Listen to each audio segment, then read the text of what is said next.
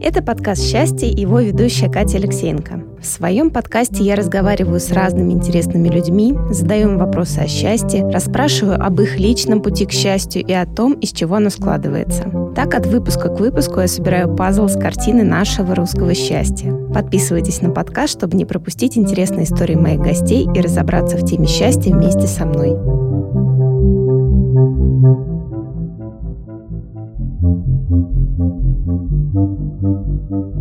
Это подкаст «Счастье» и его ведущая Катя Алексеенко. Сегодня гостью подкаста стала иллюстратор Евдокия. Евдокия создает невероятно сочные, яркие, пропитанные эмоциями иллюстрации, которые потом складываются в целые истории и могут стать книжками, частью журнальных статей, а могут перекочевать на футболки или другие предметы. Помимо этого, Евдокия преподает, и все это совмещает с воспитанием двух детей. Евдокия, здравствуйте. Здравствуйте, Катя. Ой, мне так приятно, на самом деле, с вами встретиться, потому что я довольно давно слежу за вашим творчеством. Я одно время мечтала попасть к вам на курс по иллюстрации, вот, но что-то тогда все не складывалось, но вот я очень рада, что у нас есть возможность поговорить вот так напрямую, тем более о счастье. Да, рада знакомству. Мне очень понравилась тема. Я решила, что непременно стоит поговорить. Давайте тогда, наверное, начнем с того, что вы расскажете о своем пути, о том, как вы пришли к тому, чтобы быть иллюстратором, о месте творчества в вашей жизни, почему именно иллюстратор. Началось все довольно давно. У меня, в принципе, профильное образование. Я не самоучка, как очень многие иллюстраторы и люди, чьи профессии принято называть творческими. Я, например, не очень люблю такое деление, поскольку я думаю, что к любой профессии можно подходить творчески, а можно нет. Поэтому вот, в том числе есть очень нетворческий подход к профессии иллюстратор. Например, я сама даже иногда себя отлавливаю на том, что когда начинается какая-то штамповка и все переходит в такое ремесленничество, творческое русло, то нужно себя как-то немножко тормошить. Это многим, мне кажется, свойственно уже по накатанной. Вот, началось давно. Я, на самом деле, никогда не хотела быть иллюстратором, честно скажу, в детстве. Когда меня спрашивали, кем я хочу быть, я говорила, что я хочу быть разведчицей. А, да, я очень романтизировала эту профессию. Я думала, что я буду лежать в кустах, наблюдать в тылу врага за тем, что там у них происходит, потом меня поймают я буду очень э, стойкой и не разболтаю ничего. При том, что параллельно в этом же возрасте я просто выходя из подъезда и видя каких-нибудь бабулек, разбалтывала им абсолютно все, что происходит в жизни моих родителей. И это как-то в моей голове все очень как-то органично совмещалось. вот. Ну, короче, я не, думала, что буду художником, и я вообще думала еще актрисой быть, любила читать э, стихи с выражением, и даже в школьных постановках участвовала и, надо сказать, довольно неплохо. Но как-то, знаете, вот иногда бывает, люди говорят, вот я вообще-то собирался быть тем-то и тем-то. Но человек даже не лежал в направлении. Вот это про меня. То есть я хотела быть актрисой, но я даже не попробовала поступить в какой-нибудь вуз или что-нибудь в этом роде. То есть просто я до 11 класса была в каком-то таком э, полусонном состоянии, и в середине 11 класса мне родители ненавязчиво задали вопрос все-таки, что я планирую делать, учитывая, что многие уже ходили на курсы там с начала 10 И я как-то подумала, что я люблю литературу, можно было бы поступать куда-нибудь, не знаю, в Горьковский или там в ПЕТ, э, что, скорее всего. А вот. Еще я ходила в художку, но в художке я вообще не блистала, честно скажу, я была вообще троечницей, и все было очень-очень посредственно. И, короче говоря, мама мне сказала, ты знаешь, я нашла вуз очень интересный, там совмещаются как бы две эти э, вещи, которые ты любишь, и я пошла туда поступать и не поступила. вот. Это был полиграф, университет печати. А это такая школа прямо, Фаворский и все такое в Хутамас. И, короче, я не поступила, потом я год готовилась. Это был, наверное, самый депрессивный год в моей жизни, потому что я была няней своего брата.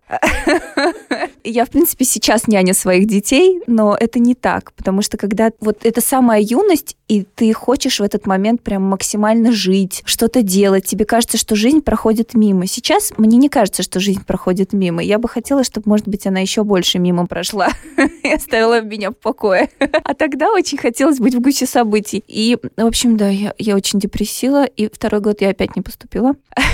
На самом деле экзамены — это не моя сильная сторона. И спасибо родителям, они мне как бы дали денег на платный вечерний, но я за год как-то мне удалось перевестись на бесплатно. Это вот очень долгое такое вступление к вашему вопросу. Короче, да, я сразу после начала учебы стала потихонечку какие-то проекты делать, но это все было очень в небольших каких-то количествах для знакомых, э, что-то такое прессовать за маленькие деньги. И потом я после выпуска сразу родила ребенка, Ваню, и все, а все уже, все. Я первые полгода вообще не работала, а потом мне пришло э, интересное предложение от издательства Ман Иванов Фербер нарисовать для них книжку, потому что они увидели, как на сайте Бэби Блог я тогда вообще зависала на, на этом сайте конкретно, начиная с беременности, я читала все рассказы про то, как женщины рожают. Надеюсь, не страшные. Вы знаете, мне все говорили, зачем? Вот зачем ты это делаешь, ну, как бы зачем ты читаешь про это? А мне очень помогло, потому что, например, в родах я понимала, что, что происходит вот этот вот полный ахтунг и коллапс. Мне хотя бы было понятно, что, почему. И я нормально прошла этот процесс, так что я вообще рада. вот. А когда я родила, я читала, что нужно купить детям маленьким, потому что я никогда не отличалась способностью как бы грамотно распорядиться. Короче, и там я нарисовала книжку такую для Ваньки, сделала просто по приколу, сфоткала его на разных там одеялах, еще что-то, такие постановочные фотки, совсем немножко обработала в фотошопе, получилась такая веселая книжка про то, как для Ивана про Ивана, как он вообще вырастет, мои ему пожелания на будущее. И ее увидели как раз вот, оказывается, редактора, они, представляете, смотрят вообще все. Они штудируют, например, почему аудитория, например, у издательств, это же на самом деле очень большая часть это мамы, которые покупают детям книги, поэтому они стараются быть в курсе событий и смотрят все такие мамские сайты. Для меня это было... Прям это вот как раз к шпионажу, о котором мы говорили. Да-да-да-да. Вот. И да, и они увидели эту книжку и предложили, вот это первый мой такой был. Ну, это прям такой серьезный старт, прям сразу книжку, так здорово. Ну, ну Честно сказать, как говорим беременности, я еще очень активно рисовала пригласительные для тоже очень прикольного такого проекта «Красота в деталях». Потом я еще до этого, у меня тоже книжка была, просто она не вышла. То есть я бы не сказала, что это был старт-старт, но, наверное, вот такой более-менее это был, да, первый. Официальный, можно сказать, да? Ой, ну здорово. Ну, книжка — это прям сразу, да, такой какой-то готовый продукт, который можно в руках подержать. Да, я была в полном экстазе, честно говоря. Я просила, а сфоткайте меня так с книгой а вот так сфоткайте, а на траве я ее еще и сфоткаю. В общем, да, мне было очень радостно. Правда, она напечаталась раза в два темнее, чем я ждала. Но, в принципе, наверное, это замечала только я, потому что мне говорили, что все норм, но я-то в своем воображении я вообще такой достаточно цветной художник, поэтому... Да-да-да, у вас очень много красок, цветов. А скажите, пожалуйста, а вот в творчестве, в чем ваше счастье, вот именно вашей деятельности? От чего вы получаете больше удовольствия, вот этих вот эндорфинов в процессе? Я могу сказать, что счастье, наверное, почему я вообще всем этим занимаюсь, потому что это сублимация. То есть все то, что я хочу пережить, но в силу обстоятельств или в силу того, что человеческая жизнь, она не резиновая, я не могу, я это рисую.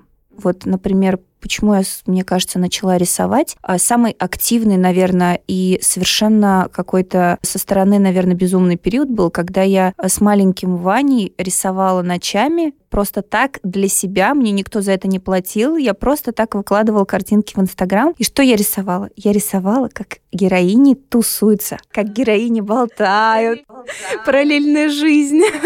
Да, да, как они что-то слушают музыку, как это винил, какие-то тусовочки. Я это рисовала, мне кажется, я даже не до конца как бы понимала, что конкретно я делаю, но я просто проживала другую жизнь. И я думаю, что вот это один из главных моментов. Второе — это когда у тебя что-то внутри накопилось, ты это каким-то образом пластически выражаешь. И, в принципе, я думаю, что все мы этим занимаемся так или иначе, просто по-разному это называем. Кто-то называет это хобби, кто-то называет это работа. Вот, ну, повезло тем, для кого это работа. И, короче, можно разными же способами. Можно петь, можно разговаривать со стеной.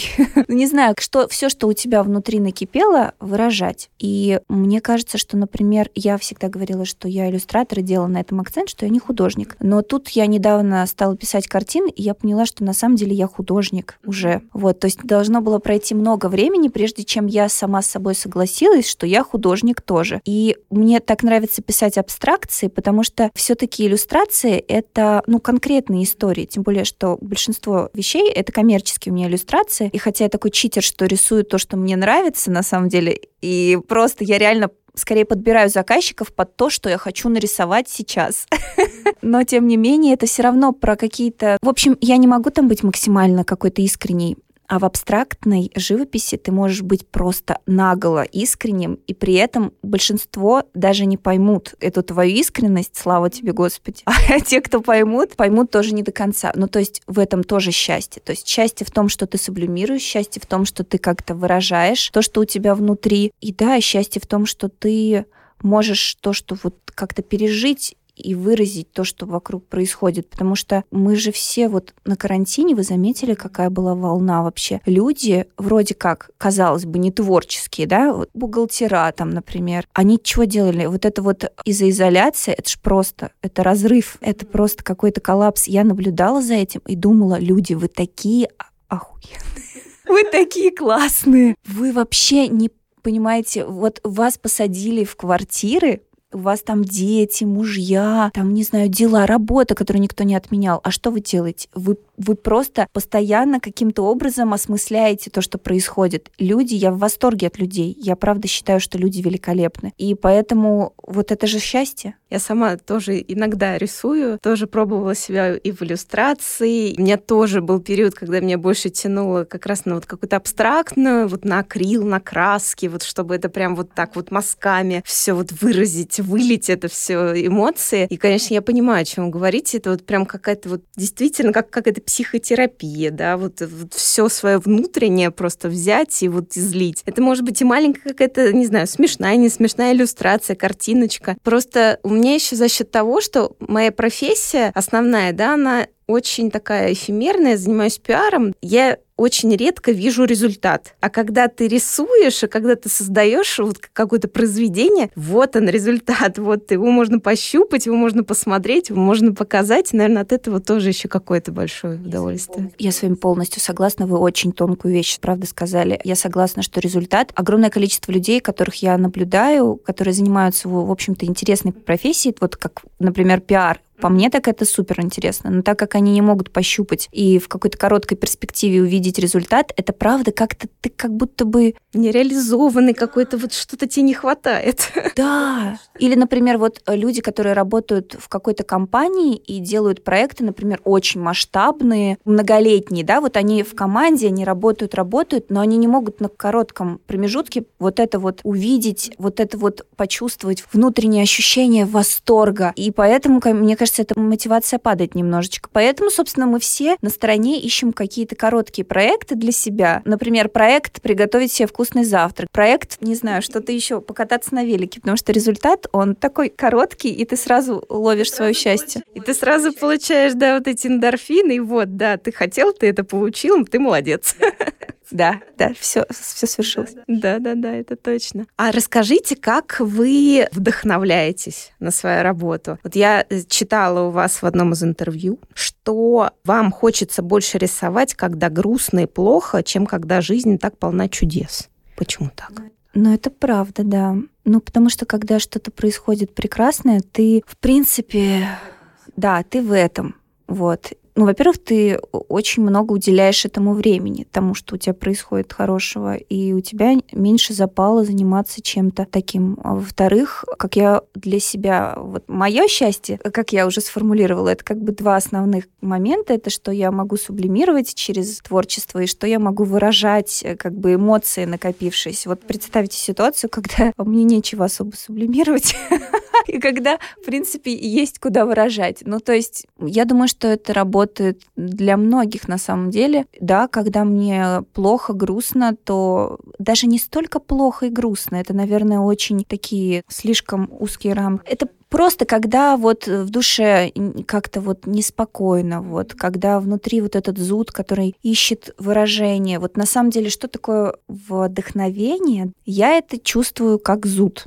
То есть это настоящий зуд. Особенно вот, когда ты смотришь работы, например, кого-нибудь, это раньше мне прям было свойственно. Я смотрю на чьи-нибудь работы, и у меня внутри это просыпается. То есть это не совсем зависть, это такое, а ты же тоже можешь, какого черта?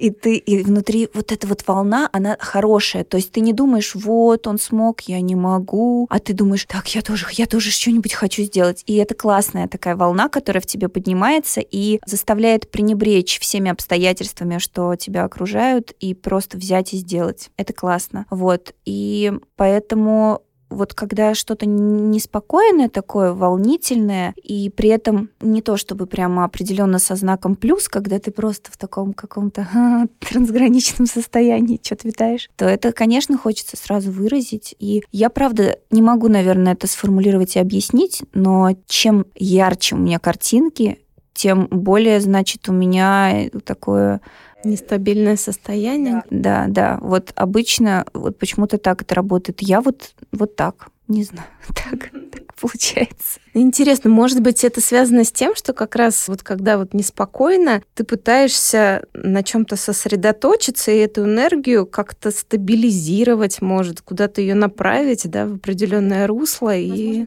да. И, возможно, даже баланс какой-то. То есть, если у тебя там внутри там что-то такое, вот, омуты, то ты просто рисуешь что-то максимально яркое, классное, сочное, такое и замечательное, и в целом все выравнивается. Например, вот эта вот э, дискуссия на тему того, что мы в соцсетях все не такие, как в жизни, она и меня иногда э, затрагивает. То есть я тоже смотрю и думаю, и вот несколько близких людей, обычно мне все говорят, что я такая же там, как и, тут, по эту сторону баррикад, но есть несколько близких людей, чему мнению доверяю, которые говорят, что это не такая. И в целом я смотрю, и я склонна согласиться и с теми, и с другими, поскольку я, правда, искренне, но, естественно, я там, ну, чуть какая-то все-таки более совершенная версия себя. И я считаю это классно, потому что в такие вот грустные моменты или в моменты как раз таки, когда нету мотивации, когда кажется, ну а что, собственно, как бы вот э, ты сделала к своим годам? Ты просто открываешь, хотя у меня там ничего сверхъестественного, но ты просто открываешь, листаешь, и вот более совершенная ты смотрит на тебя э, с этих фотографий, и ты думаешь, ну ты же на самом деле, ну и такая тоже. То есть такая вот твоя более классная сторона, она живет, она где-то существует, и вот эта твоя вот депрессивная второе я, которая сидит там под одеялом, мрачно э, хлещет чай, она вот это смотрит и думает, «Э, так, ну в целом как бы норм, я не представляю, у меня есть периоды, и частенько бывают периоды в жизни, в которых единственное, наверное, что меня вытягивает, это то, что вот она, альтернативная моя жизнь, которую тоже я живу. Посмотри, встань и отряхнись, потому что если бы этого не было, если бы не было как каких-то вот этих социальных поглаживаний со стороны людей, которые на самом деле, правда, поддерживают и важны. Если бы не было отдачи моей в ту сторону, если бы не было вот этого вот, вот этой галереи каких-то классных э, картинок, то я бы, наверное, подумала, ну, ну все, как бы вся жизнь ужасна. Я так частенько так думаю, а так я бы просто сидела, наверное, и страдала. Поэтому я рада, что где-то в пространстве цифровом живет чуть более совершенная версия меня. На самом деле, это такая интересная мысль. Я вот прям сижу, слушаю то, что, ну да, мы в соцсети все-таки, наверное, выкладываем чуть-чуть подрихтованно рискованное что-то, наверное, именно то, что мы хотим, чтобы о нас узнали. И действительно так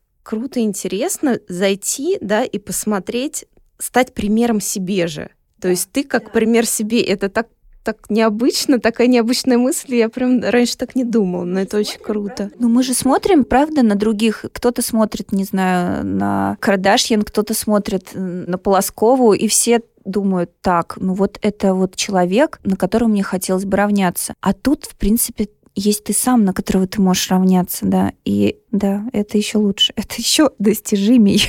Да, достижимее и более искренно, потому что ты уже понимаешь, что за этим стоит, какие эмоции. Я периодически тоже почему-то вот ловлю себя на мысли, что я залипаю на свою собственную страничку, я листаю, и у меня мысли посещают, ого, я уже и забыла, что вот так было, и вот какие эмоции с этим связаны. Надеюсь, что это нормально, что меня вызывает это интерес. Вообще, да. Я вообще уже себе призналась в том, что все, что я делаю, это более-менее нормально. Но мы не делаем прям в большинстве случаев каких-то конкретно ужасных ужасных вещей, поэтому так как я человек, который постоянно рефлексирует, особенно раньше это мне было свойственно, меня штормило конкретненько так, вот, и я так как-то себе в какой-то момент успокоилась и призналась в том, что я совершенно обычный человек, что, в принципе, я не делаю ничего сверхъестественно ужасного, сверхъестественно хорошего, поэтому нормально практически все, что я делаю. Нормально сидеть с телефоном в туалете, нормально запираться от детей в душе, нормально опаздывать, нормально, когда каша подгорает, нормально сидеть в депресснике. Короче, огромное количество вещей, это в целом нормально, поэтому нормально, что мы смотрим свои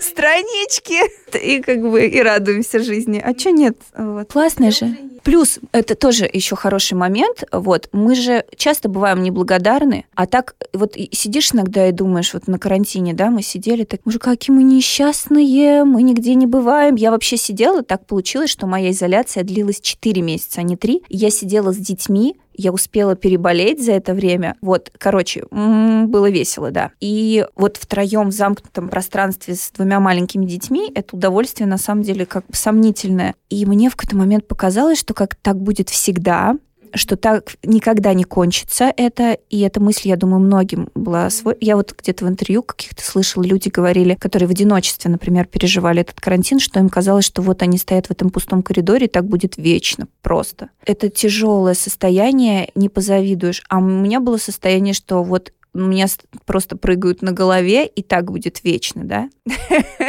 Согласна, это состояние менее тяжелое, но оно просто чуть более напряжное. И открываешь Инстаграм, смотришь, а ну вообще-то, дорогая моя, еще полгода назад ты тусила где-то в другой стране, было клево, и до этого вот смотри, и проект какой-то. Смотришь так и думаешь, так, все, бодрячком, все нормально, жизнь продолжается. Так что это просто какая-то бесконечная реклама соцсетей сейчас у нас.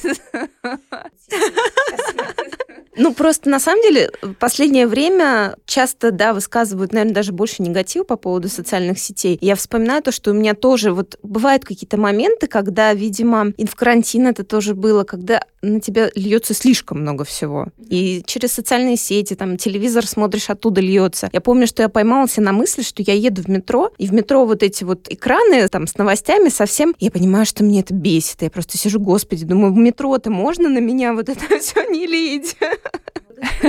Ну да, конечно, информации очень много, и потом в карантин все посходили с ума, и вот эта бесконечная реклама, которая прямые эфиры. Я помню, что я сама проводила прямые эфиры, но для меня это был способ пообщаться, как бы для многих это был способ пообщаться, и это более чем нормально, я считаю. Ну а что, ну как бы можно, конечно, просто ходить э, по улицам, но это было невозможно сделать. Поэтому ты вот, я помню, что люди дошли до такого пика, что я как-то вышла на балкон просто, и была пустая улица, и шел какой-то мужчина по улице, он поднял голову, увидел меня на балконе, и мы одновременно помахали друг друг другу. То есть это одиночество доходит до такой степени, что ты уже начинаешь просто... Или как после отмены карантина я вышла на улицу куда-то походить, и я увидела, как идет парень и просто поет. Он просто шел и громко в голосину пел. И все отнеслись к этому с максимальным пониманием. То есть в, обычно как? Люди косятся на это, люди там что-то, ой, ну опять эти вот вообще ненормальные. А нет, все понимали его. Он шел, просто пел, и все вокруг такие, да, чувак, в принципе, я бы тоже спела, если бы у меня там был слух и голос. Короче, люди, они все чудесные, и мы как-то нормально. Как можем, так живем. Да, так и есть. А скажите, а вот вообще, мне кажется, вы тоже об этом писали, что профессия художника, она больше такая в себе. То есть она не сколько, да, про коммуникацию с людьми, а сколько вот это как раз вот выплеск какой-то внутренний, да, вот этой истории. Насколько действительно это так? Потому что одновременно с этим, да, и вы пишете то, что вы очень любите людей, говорите сейчас, и то, что вот людские истории узнавать, там вот, вот это вот все, и даже же рисовать людей. Вот как это все вместе соотносится воедино? То есть это такой вот интровертизм и экстравертизм, как это все уживается? Ой, ну, э, интересный вопрос, спасибо. Ну, что я могу сказать? Я не знаю, кто я. Я думаю, что я просто обычный человек, потому что во мне есть и черты интроверта, и экстраверта. Например, когда мы были в экспедиции по Мексике, которая была как раз прошлой осенью уже, о боже мой, год прошел, И, короче говоря, я просто, при том, что команда мне дико нравилась, потому что, ну, это были потрясающие люди, начиная от Артемия Лебедева и заканчивая всеми, там, прекрасные девушка-мексиковед Вера, с которой мы до сих пор общаемся, там, оператор, который трудился, не покладая рук, и просто был замечательным молодец, и мексиковед парень. Короче, у нас, правда, была очень тесная, маленькая, крутая компания, от которой я все время сбегала. Я сбегала от них на крышу посидеть, еще куда-нибудь, хотя мне казалось, я такой вообще-то экстраверт, но не совсем. Но при этом я знаю людей, которым максимально комфортно сидеть у себя в комнате и рисовать, рисовать, рисовать. Вот, например, что такое книжный иллюстратор? Для меня это просто коллапс, потому что ты сидишь в комнате, ты работаешь с текстом, с референсами, со своим воображением, со своим котом часто, и просто работаешь, работаешь, работаешь, работаешь, работаешь, потом у тебя спустя там 4 месяца заканчивается эта книжка родилась, и ты, оказывается, ты 4 месяца практически не выходил из комнаты, не то что из квартиры, потому что вот, например, работа с книгой — это очень сложно. Это вот не работа с журналами, это не как, там, например, поработать даже для бренда, что-то поделать. Это настоящее рождение. То есть вот не просто так говорят, я родила книгу, текст, картинки, их рожают, потому что дико сложно. И это сложно совмещать с общением с людьми. И для меня это ужасно, и поэтому, например, отчасти я не очень-то занимаюсь книжной иллюстрацией, еще потому что у нас очень мало платят за это. Вот как совмещать ваш вопрос, как это все уживается, я вот не знаю. Я бы не сказала, что, наверное, в нашей профессии а, нужно быть максимальным интровертом. Это вынужденная как бы такая история, но при этом, а, чтобы тебя знали, тебе нужно как бы и быть максимально активным. То есть эти же соцсети, о которых мы только что упоминали, вот личный бренд — это именно то, что позволяет тебе работать с теми, с кем ты хочешь, рисовать то, что ты хочешь. Потому что, ну, это так. Если ты в сегодняшнем дне не умеешь как-то себя преподнести, мне не нравится слово «продать», но ну, как-то показать себя с той стороны, которую ты хочешь показать, то к тебе не будут приходить нужные заказчики. Это история про то, что я, как очень многие, наверное, дети вот моего примерно возраста, вот это вот 90-е, 80-е, да и, в принципе, и до этого, мы же все привыкли, что деньги — это что-то не очень. Ну, то есть сказать «я хочу зарабатывать много денег», «я люблю деньги», это же не то, что считается прям классно, да, вот круто ты сказала, а как же благотворительность, а почему ты вообще пока не поймешь одну, на самом деле, очень удивительно простую мысль. Если у тебя нет денег, у тебя нет возможностей, в том числе и помогать, в том числе и быть хорошим и полезным. А это первое. А второе, в принципе, ты можешь и не быть хорошим. Ну, можешь зарабатывать деньги и тратить их на что хочешь. В принципе, можешь каждый месяц месяц ездить в Диснейленд, это тоже нормально, как бы. И как бы я только недавно призналась сама себе, что я хочу зарабатывать деньги, и хочу зарабатывать их много. И вот то же самое касается, наверное, и иллюстрации. Если ты не признаешься самой себе, что тебе нужно себя продвигать, что ты должен быть на слуху и на виду, к тебе не придут заказчики. Вот когда без денег ты не сможешь быть полезным, заниматься благотворительностью и вообще все такое, так и без нужного как бы количества заказчиков ты не сможешь выбирать те проекты, которые тебе хотелось бы делать. Поэтому вот как ни крути, а нужно, наверное, уметь про себя рассказывать. Вот. Поэтому это, это про экстравертную сторону, да, это что прям вот хорошо бы уметь общаться с людьми, там еще что-то. Но при этом, конечно же, есть люди, чей личный бренд завязан на том, что они недосягаемы, вроде Земфиры, да, которая не дает интервью, не э, существует в соцсетях, но это должно быть максимально органично, первое. Второе, ты должен быть действительно звезда, то есть ты должен быть такой талант, чтобы без привлечения внимания к своей персоне твой продукт, твоя творческая вот эта вот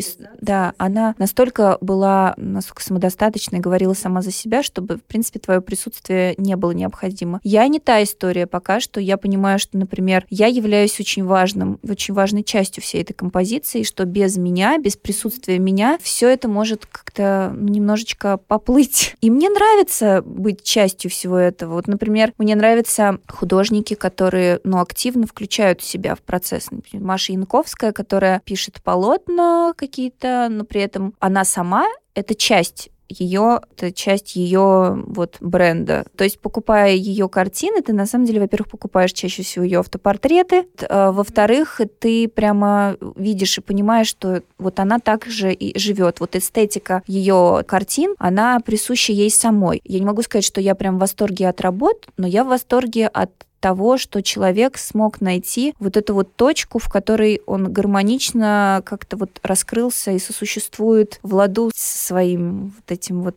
творчеством. Вот. Или, например, Покрас Лампас, который тоже на него посмотришь и понимаешь, что это абсолютно как бы где начало, где курица, где яйцо. То есть когда начался раньше Покрас Лампас или его творчество, ну непонятно. И то, что человек пошел и поменял, например, имя и фамилию официально в паспорте, для меня это тоже вот просто а, а, творческий акт э, крутой. Святой. В общем, все мы как-то, мне кажется, вот как можем, так и делаем. И да, наверное, есть единицы, которые могут про себя не рассказывать, но при этом мы же понимаем прекрасно, что Земфира, про нее просто другие люди рассказывают. Ну, то есть на нее работают как бы люди, которые ее продвигают. Она, может, сама на интервью не ходит, но когда-то она сделала супер прорывную какую-то вещь, и потом она выстрелила, а дальше очень грамотно ее как бы ведут. Вот. И вот пока ты не дорос до такого состояния, чтобы тебя вели, веди себя сам там. Вот. Это мне сразу вспоминается, как в институте, по-моему, говорили сначала ты работаешь на свою зачетку, потом зачетка работает на тебя. О, Господи. Я помню эту фразу, да. И это абсолютно было про меня, потому что, как я сказала, я типа за отличную учебу меня перевели, но потом я просто, когда меня перевели на бесплатный, такая, так, я расслабилась, я вообще как бы ничего не делала, и я помню, что когда я выпускалась, женщина, вот, которая шла к декану показывать мою зачетку, чтобы он поставил роспись, что меня можно перевести на бесплатное. Я пришла такая, извинилась за то, какая я была безобразница, как я безлаберно относилась к учебе. Она на меня так посмотрела сказала, я даже с тобой разговаривать не хочу. Вот. Но э, я вот считаю, на самом деле, что очень плохо быть отличницей. я дико рада, что я, например, училась на вечернем, потому что пока все нормальные люди, им как бы университет рассказывал, чем им надо заняться после того, как они встанут с утра. Я просто вставала с утра и оказывалась наедине со своей депрессией. То есть до... Во сколько у нас начинали занятия? Типа в 6? В 6. То есть до 6 вечера я нигде не работала, потому что все мои попытки устроиться на работу заканчивались провалом каким-то. Я все время считала, что я буду буду работать на себя, и, в принципе, так и вышло, да. То есть, что мы хотим, к тому мы приходим, так или иначе. Это были какие-то... Я вечно жила то в каких-то мастерских, то еще где-то... Я ушла из дома, типа, где-то в 18, и с тех пор почти никогда дома не жила. При этом я не хотела работать дизайнером, чтобы оплачивать квартиру, жить с подружкой, например, как делали нормальные люди. Я просто ныкалась по каким-то непонятным впискам. Очень было весьма своеобразно. В мастерской было особенно прекрасно жить, потому что это был такой вот как бы коридор, и там были квартиры, которые были мастерскими на самом деле. И там не предусматривалось никаких санузлов. Был один душ и один санузел в конце в коридоре. То есть на меня и еще на кучу каких-то немножечко уже спивающихся художников. На мое счастье, они редко появлялись в мастерской, потому что алкоголь и живопись на самом деле не супер хорошее сочетание. И так как большинство было в запое хроническом, то пользовалась душем в основном я. И вот так вот я уже вообще как-то заплутала. О чем был вопрос? Ну, в общем, да. Это уже не важно. Ну, прям такой богемный образ жизни. Я вела богемный образ жизни, да. И вот, вот я поняла, о чем я рассказывала, о том, что я сама себе придумала, чем занять дни. И я понимала вообще очень рано, что никто не будет организовывать меня, что если ты сама что-то не придумаешь, то никто за тебя не придумает. И огромное количество людей, которые учились на дневном, у них же был этот стресс, когда ты выпустился и думаешь, а, а что мне делать? Тем более наша профессия — это не инженер. Это не так, что ты устроился на производство, и теперь тебе что делать, говорит производство. Нет, ты по-прежнему должен вообще придумать. Ну, то есть те, кому нужно было прямо зарабатывать, прямо сразу, и, например, те, кому остро хотелось вот найти вот это вот спокойное место, они сразу ушли в дизайнеры, поскольку иллюстратором устроиться на постоянку невозможно практически. Поэтому что, у тебя какие варианты? Ты идешь дизайнером работать, и потом из этого можно вырасти в ардира или можно вырасти в иллюстратора, куда угодно можно вырасти. И я просто, просто ненавидела, я, хот... я не хотела вот строго-настрого идти по этому пути. На мое счастье, я еще и отвратительный дизайнер, поэтому это как-то все сложилось. То есть я понимала, что если я пойду дизайнером, я буду посредственным дизайнером. А если я продолжу рисовать свои картинки, то в какой-то момент я сделаю классно, потому что я чувствовала, что я могу. И спасибо за это. Вот, кстати, если мы потом будем говорить о преподавании, я могу сказать, что самое вообще для меня ключевое в работе педагога, как я считаю, там несколько моментов, но вот один я сейчас сейчас озвучу. Спасибо большое преподавателю, э, который мне когда-то сказал, что я гениальна. То есть после художки, где я была троечницей, после того, как я два года подряд... А, ну нет, на тот момент всего год подряд не поступила в универ и делала непонятно что. Я пришла в универ просто на подготовительные курсы и рисовала вместе со всеми вот этот вот поколенный портрет э, вот карандашом. И вот Боже, я забыла, как его зовут, я же прекрасно помнила. И он проходил мимо, вот этот педагог, он нас вел, он так как-то немножечко неформально ко всему этому относился. Он большую часть времени просто пил у себя в подсобке, но иногда выходил ходил, так смотрел. Он был явно дико талантливый мужик и был артист, и его это крайне бесило все, что вот он занимается вот сейчас тем, что у вот этих сопливых подростков ведет курсы. Но вот это вот какая-то нереализованность, она прям прямо... Вот чем более нереализованный человек, чем больше у него внутри этого потенциала, тем больнее ему, когда он не смог его выразить. Все невыраженное, оно болит внутри. Вот, например, почему я снимаю так много бесполезных абсолютно сторис, или почему там монтирую какие-то видео, на которых там я... А, кстати, я же большинство не выкладываю. То есть у меня просто в телефоне гора каких-то смонтированных видео со мной. Это похоже на конкретную стадию какого-то нарциссизма, но нет, я не стала актрисой, но вот это же во мне живет. Если бы я этого не делала, оно бы внутри болело, а так я хоть как-то это выражаю. А он не смог в силу обстоятельств это выразить, и он был все время в хронической депрессии, и он подошел как-то ко мне и сказал, ты гениальная. Я сказала, кто? Я? Я была в шоке. Он сказал, ну кто, я что ли? И ушел. И вообще спасибо ему огромное, потому что вот сказать человеку, что он талантливый, сказать человеку, что он сможет, это, мне кажется, просто дать ему удочку. Вот правда это круто. И вот благодаря ему как-то я понимала, что если я буду продолжать рисовать, я смогу выстрелить. Так и случилось. И это только начало. И раз уж мы заговорили о теме преподавания, насколько вот для вас это ценно, да, то, что вы сейчас помимо своего собственного творчества можете еще и учить кого-то, для кого-то быть наставником, вот передавать вот эту энергию и еще делиться ею с такими же творческими людьми? Ну, не совсем, наверное, я себя ощущаю в роли наставника пока mm-hmm. что. Возможно, это как с ролью художника, то есть это должно вызреть где-то внутри, прежде чем ты с этим согласишься. Вот. Почему я преподаю? Потому что вообще это было трудно этим начать заниматься, потому что пошла я преподавать из-за двух причин. Мне, как мы вот уже упоминали, крайне было тяжело работать дома, сидеть. И еще параллельно я это совмещала с материнством из, как это называется, декретом, который был условным, поскольку я работала, но все это дома, в четырех стенах. И мне очень хотелось посмотреть на других людей. Вот. И когда мне предложили в Калачеву School, в которой я в основном сейчас преподаю, у них отвести курс какой-то придумать, я согласилась. Плюс это заработок, потому что огромное количество, на самом деле, иллюстраторов э, зарабатывают на жизнь не только иллюстрацией, но еще параллельно преподают. Это это что-то, что дает стабильность, потому что наша профессия, она подразумевает, ну, такой вот... От заказа к заказу. Да, да. Вот. В принципе, эти же причины остались со мной и сейчас, но прибавилась еще одна. Мне уже теперь нравится. Мне нравится это делать, тем более, что я вижу отдачу и в преподавании, наверное, как ни в какой другой деятельности, со мной очень долго рука об руку шел вот этот синдром самозванца пресловутый, когда я просто приходила, и перед тем, как войти в кабинет, я такая, господи, только бы меня не раскрыли.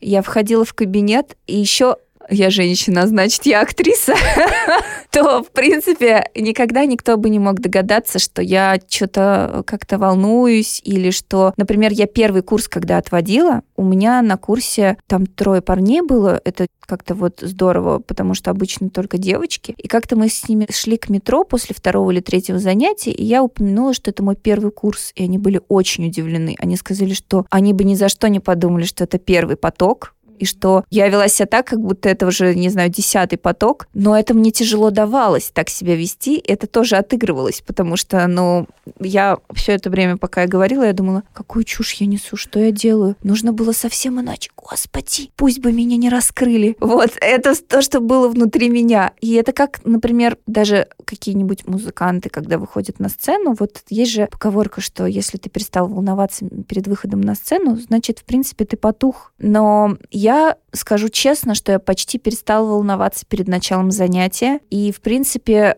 я почти не волнуюсь перед тем, как мне нужно, например, на какую-то аудиторию что-то сказать, вживую или не вживую. Вот почти не волнуюсь. Наверное, перед выходом на сцену я бы волновалась, но все-таки у нас масштабы маленькие. Вот. Ну, какая-то уверенность, наверное, да, уже появилась в том, что говоришь. Во-первых, да.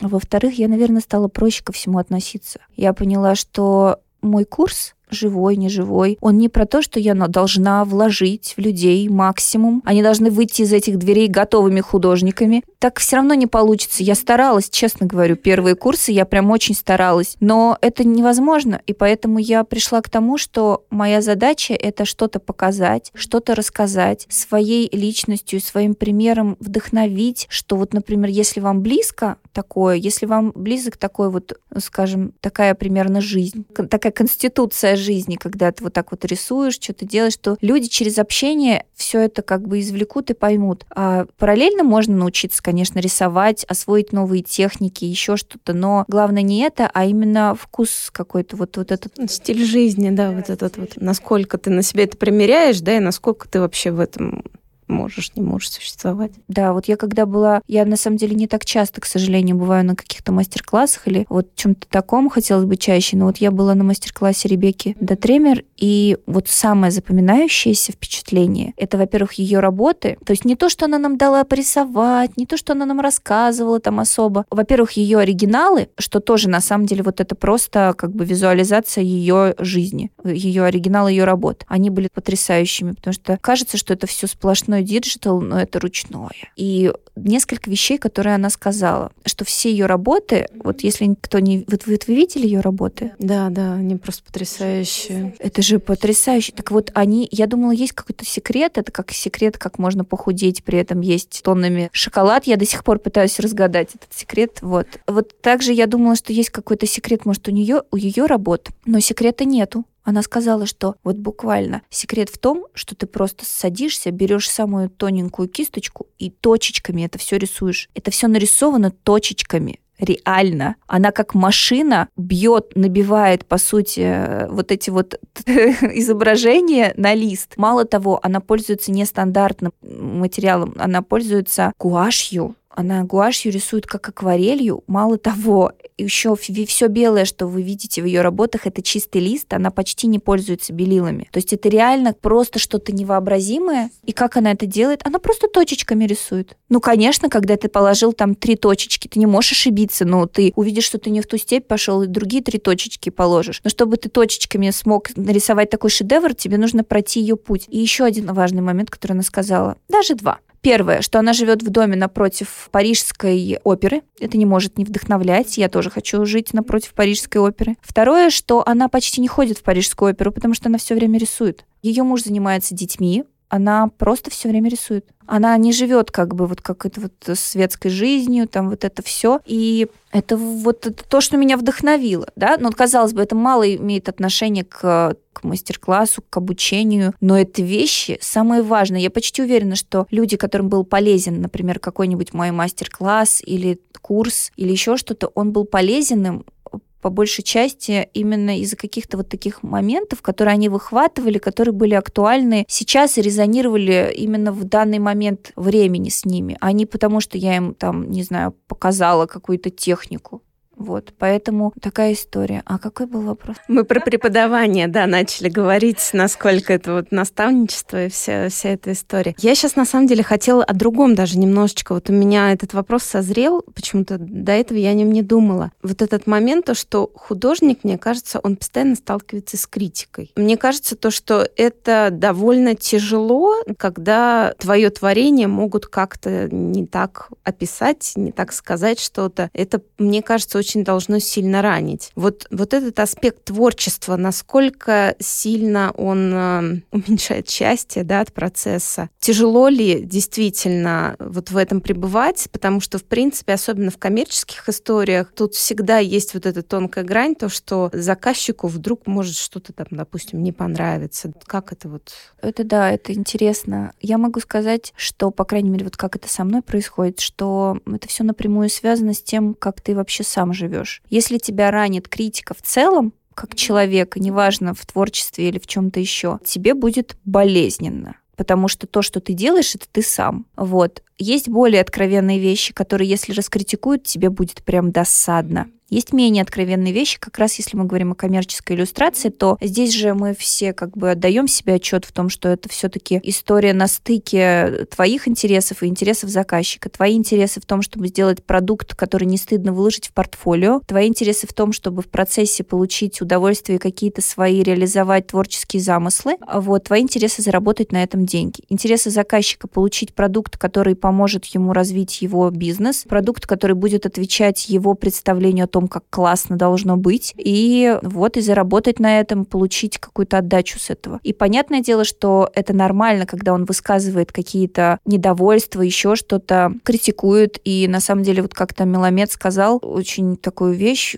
мне кажется, правильную, что если вы вдумаетесь, то поймете, что после правок заказчика, какими безумными они бы ни были, ваша работа преображается в лучшую сторону. Почему? Потому что ты, работая над правками заказчика, параллельно еще и свои находишь, своим взглядом находишь недостатки и устраняешь их. То есть, если ты не идешь по накатанной, если в процессе работы ты не скатываешься в состояние, когда ты просто ее добиваешь каким-то вот, ну, как придется, то тогда это процесс, в котором ты ежесекундно принимаешь решение. Вот недавно у меня была встреча, мы просто собирались и рисовали в кафе. Впервые провела такую встречу, не мастер-класс, чисто просто мы собрались рисовали. И одна девушка сказала, что иллюстрация — это бесконечное принятие решений. И это очень в точку. Прям настолько крутое определение, потому что вообще некоторые думают, что процесс рисования, он такой по накатанной. То есть ты можешь фоново смотреть сериалы, слушать музыку, но это не совсем так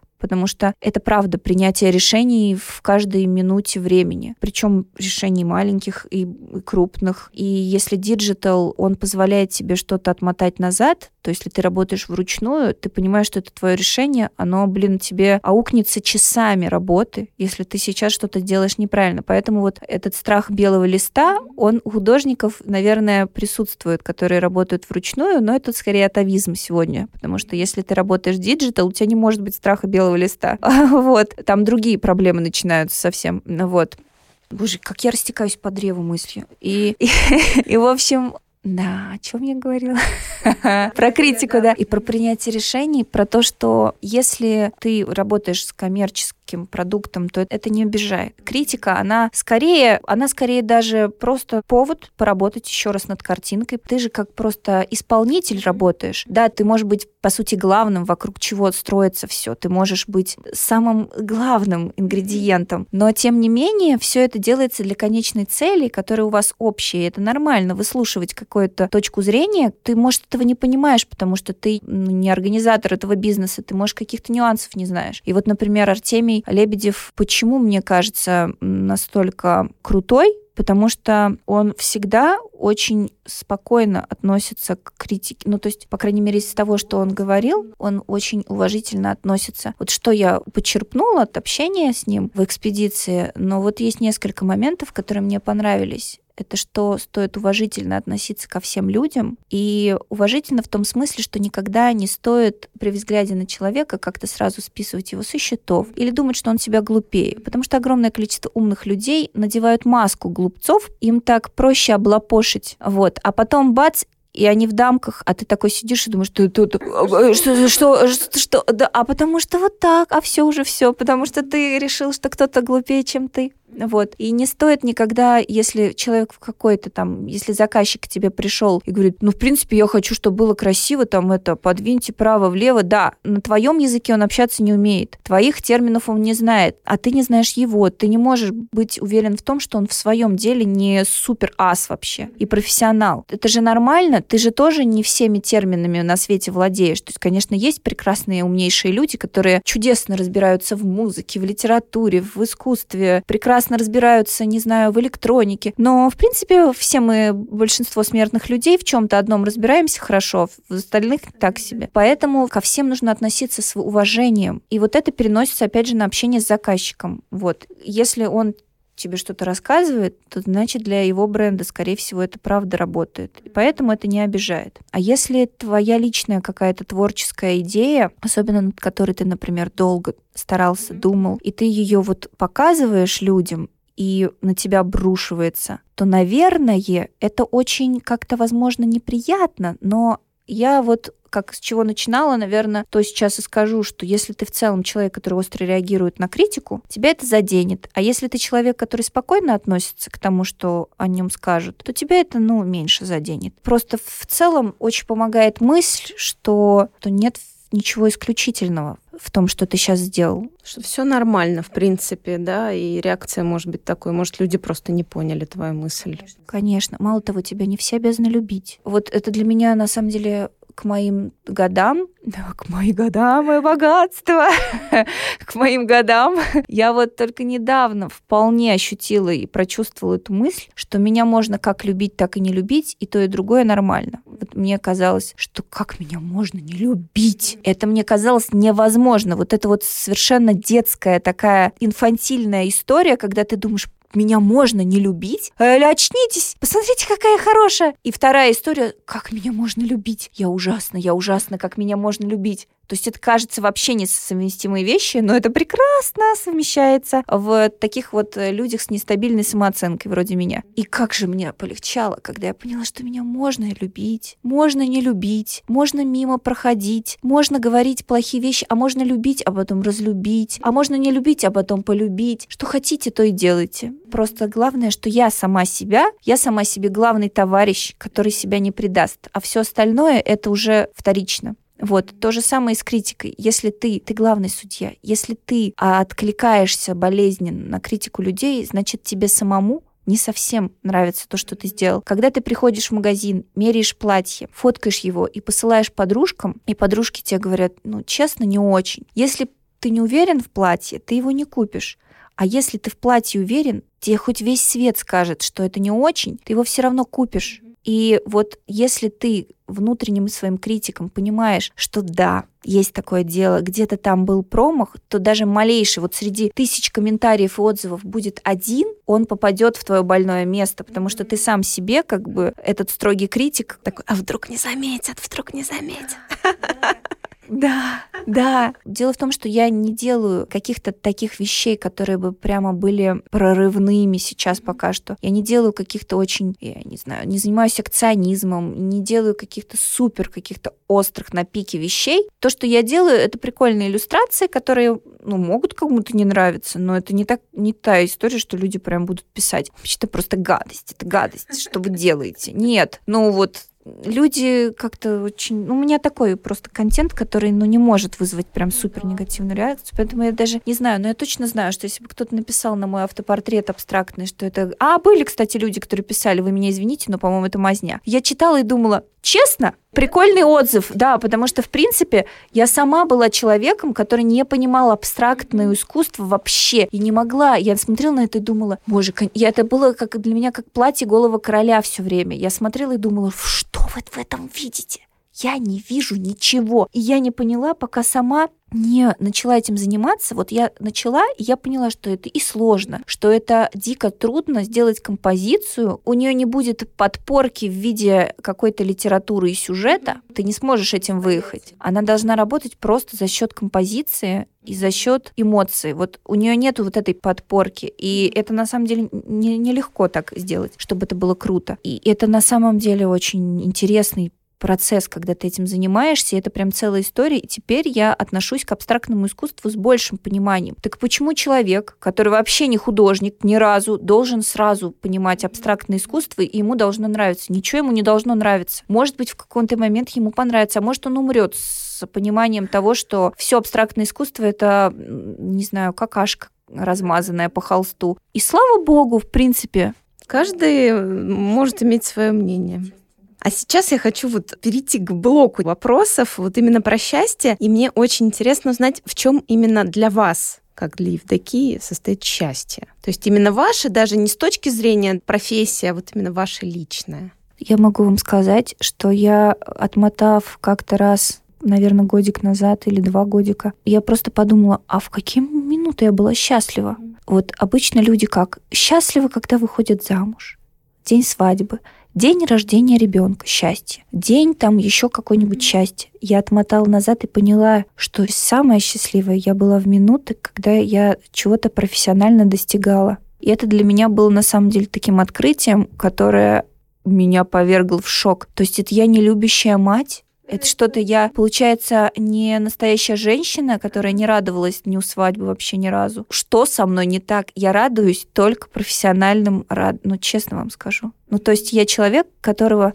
если искренне быть, больше всего радует. Именно когда что-то происходит супер офигенная, касающаяся моей работы, моего вот творческого пути. Для меня супер было счастьем узнать, что я попала в экспедицию, я поеду в экспедицию с классной командой, что я буду не просто видеть новое, а для меня путешествие — это просто экстаз но путешествовать я не люблю просто так, я люблю с целью. И это для меня вот, например, экспедиционные истории, вот, например, репортажный скетчинг для меня максимальное идеальное событие, поскольку там сходится любовь к перемене мест путешествиям. Иногда я просто иду по улице и думаю, я рождена для того, чтобы идти с точки А в точку Б. Я серьезно, потому что я талантливо это делаю. Я прям иду по улице, прям кайфую, я смотрю на людей и думаю, может, в этом моя профессия. Но мне, правда, за это никто платить не будет. Да, блин, боже, как я чудесно это делаю. Вот есть же люди, которые очень талантливо спят, есть очень талантливо жующие, там, еду люди. Реально у всех есть такие такие таланты. Я вот, например, не умею так красиво есть, как умею красиво идти с точки А в точку Б. И вот сочетание всего этого, это для меня очень круто и максимально счастливые моменты. Вот это вот такое. Вот счастье профессиональное для меня, когда чего-то добилась такого интересного. И это, кстати, вот сделал крутой проект, например, много денег заработал, не дает мне счастья. Это какие-то вот такие должны вещи быть, которые воплощение детских мечт. Это вот когда мы что-то на самом деле в жизни в детстве мечтаем, и неосознанно воплощаем это. И вот когда это случается, вот этот вот щелчок, вот это и есть счастье. А потом счастье в каких-то маленьких моментах, и, и в этом уже есть и мои дети, и в этом я есть как женщина, там это когда думаешь, а я что, сейчас счастливая? Я что, сейчас счастливая? И такая пытаешься судорожно анализировать, так, так вот это меня не бесит, так вот это меня не тревожит. Боже, это что называется счастье? Ну, то есть я, я все время анализирую, я не рефлексирую, нет такого, что я купаюсь в блаженстве. Или вот я родила ребенка, все говорят, вот окситоциновый выброс, все круто, ты лежишь, смотришь на это маленькое существо. Я смотрела на своих детей и думала, так, мне вас надо любить. Окей, э, как мы подойдем к этому процессу? Я сейчас вообще не люблю вас я так смотрела, думала, с чего начнем? И с обоими я начинала с того, что без меня вы просто умрете. Мне надо о вас позаботиться. И вот с заботы, с того, что без меня они погибнут, начиналась наша долгая история любви. Сейчас я их люблю без этого. В принципе, сейчас я смотрю, например, на свою дочку и понимаю, что это любовь всей моей жизни. Что никого так не любила. Сына я тоже очень люблю, правда. Но дочка, она для меня как-то не знаю, она с самого своего рождения, она как будто все время меня питает, она как будто просто безвозмездно дает мне горы энергии. Я не знаю, за что мне такое счастье, правда. Этот человек, это моя правда, безусловная любовь. Вот я на нее смотрю, и я понимаю, что я просто обожаю ее. Она родилась, я, ну, девочка моя, это, конечно, немножко страшненькая, так, я даже не знаю, как тебя, в принципе, назвать. Больше всего тебе подходит имя Глафира, потому что она была просто круглолицая, красная. Потому что когда она родилась, у меня был уровень железа, там вот этого всего, просто ниже нижней планки, зато она родилась 4 с лишним килограмма, краснощекая такая, типа, во мне столько, я просто ходячий гипотоген, ну, лежачий. И, и, и вот и я смотрела, думаю, да, это, конечно, Попадалова. Но она такая сейчас красивая, это просто что-то с чем-то. Вот. А сын у меня, он... Как мы медленно перешли к разговору о детях? Короче, да, э, сын, вот я смотрю тоже на него и думаю, просто сын очень на меня похож. И вот все вот эти его... Я смотрю на него и понимаю, что как он как я в детстве. Я понимаю, почему родители там в этих-то моментах на меня раздражались еще в чем-то. Да потому что мы такие тормоза с ним. Ну, то есть ему говоришь, например, он, он очень умный, и он постоянно в этих вот своих раздумьях о, о смысле жизни, о том, почему муравей ползет куда-то. И вот он вообще, не, ну, как настоящий ученый маленький, он не может собраться с мыслью э, и надеть, например, костюм в школу. Приходится ему по сто тысяч раз напоминать, а потом спустя 30 минут придет и скажет, мама, а где костюм? И ты понимаешь, что ты была такой же, и что это вообще... Ну вот, поэтому, когда ребенок такой же, как ты в детстве, ты настолько это э, тебе просто... Ну, это переживательно, да, тоже как... Да, и ты боишься, чтобы он не стал, вот как бы не прожил этот путь так, как ты прожил со всеми этими не совсем приятными, честно говоря, моментами, которые свойственны таким чертам, как были у тебя и есть. Вот, и поэтому, наверное, вот это вот такая вот у нас с ним история, что я его очень сильно люблю и вот как-то волнуюсь, да, что он сможет вообще, как он сможет-то в этом мире существовать, потому что я очухалась годам к 25, реально. Я жила, не приходя в сознание. Я вот ребенка родила и только потихонечку начала в пространстве ориентироваться. Годик назад я только начала понимать, что я готова себя назвать человеком, который может жить один, сам по себе и не пропасть. Сейчас мне еще научиться жить с детьми и сделать так, чтобы они не пропали. Это вообще для меня какой-то level новый. Ну вот я надеюсь, что у меня получится. вот. И счастье, мы же о счастье, да? Счастье вот бывает еще, да, в таких моментах. То есть кроме вот рабочих, еще счастье в том, что вот бывают моменты, когда ты... Вот они очень маленькие. Они вот в том, что чай ты пьешь, и он там, не знаю, с чабрецом. Такой, как ты хочешь, вот прям в данный момент, да-да-да. Да, вот в нюансах таких. Ну вот и, наверное, самый финальный вопрос. Вы счастливы? Вот я сегодня шла как раз и думала, что вот то-то и то-то в жизни, и то-то и то-то в жизни, и столько всякого. И просто наверчено, просто как у большинства. У каждого своя война, и вот это вот. И я, наверное, счастлива. Скорее всего, спустя время я оглянусь назад и подумаю, ты же была счастлива, когда ты шла в этих красивых, чертовски натирающих туфлях по улице, и вот ты наверняка была счастлива, просто череда каких-то маленьких мелочей отвлекала тебя от этой мысли. Но будем честны, ты, скорее всего, сейчас счастлива. Вот, наверное, я счастлива, потому что я не несчастлива, а это главный показатель того, что, в принципе, да.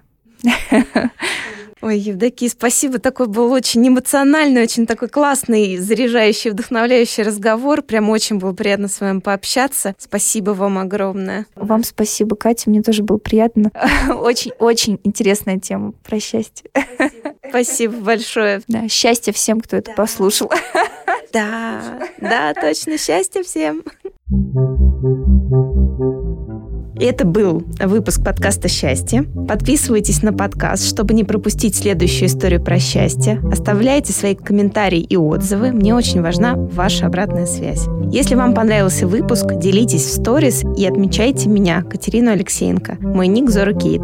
Я обязательно отправлю вам в ответ лучики добра. Счастья вам и до новых встреч!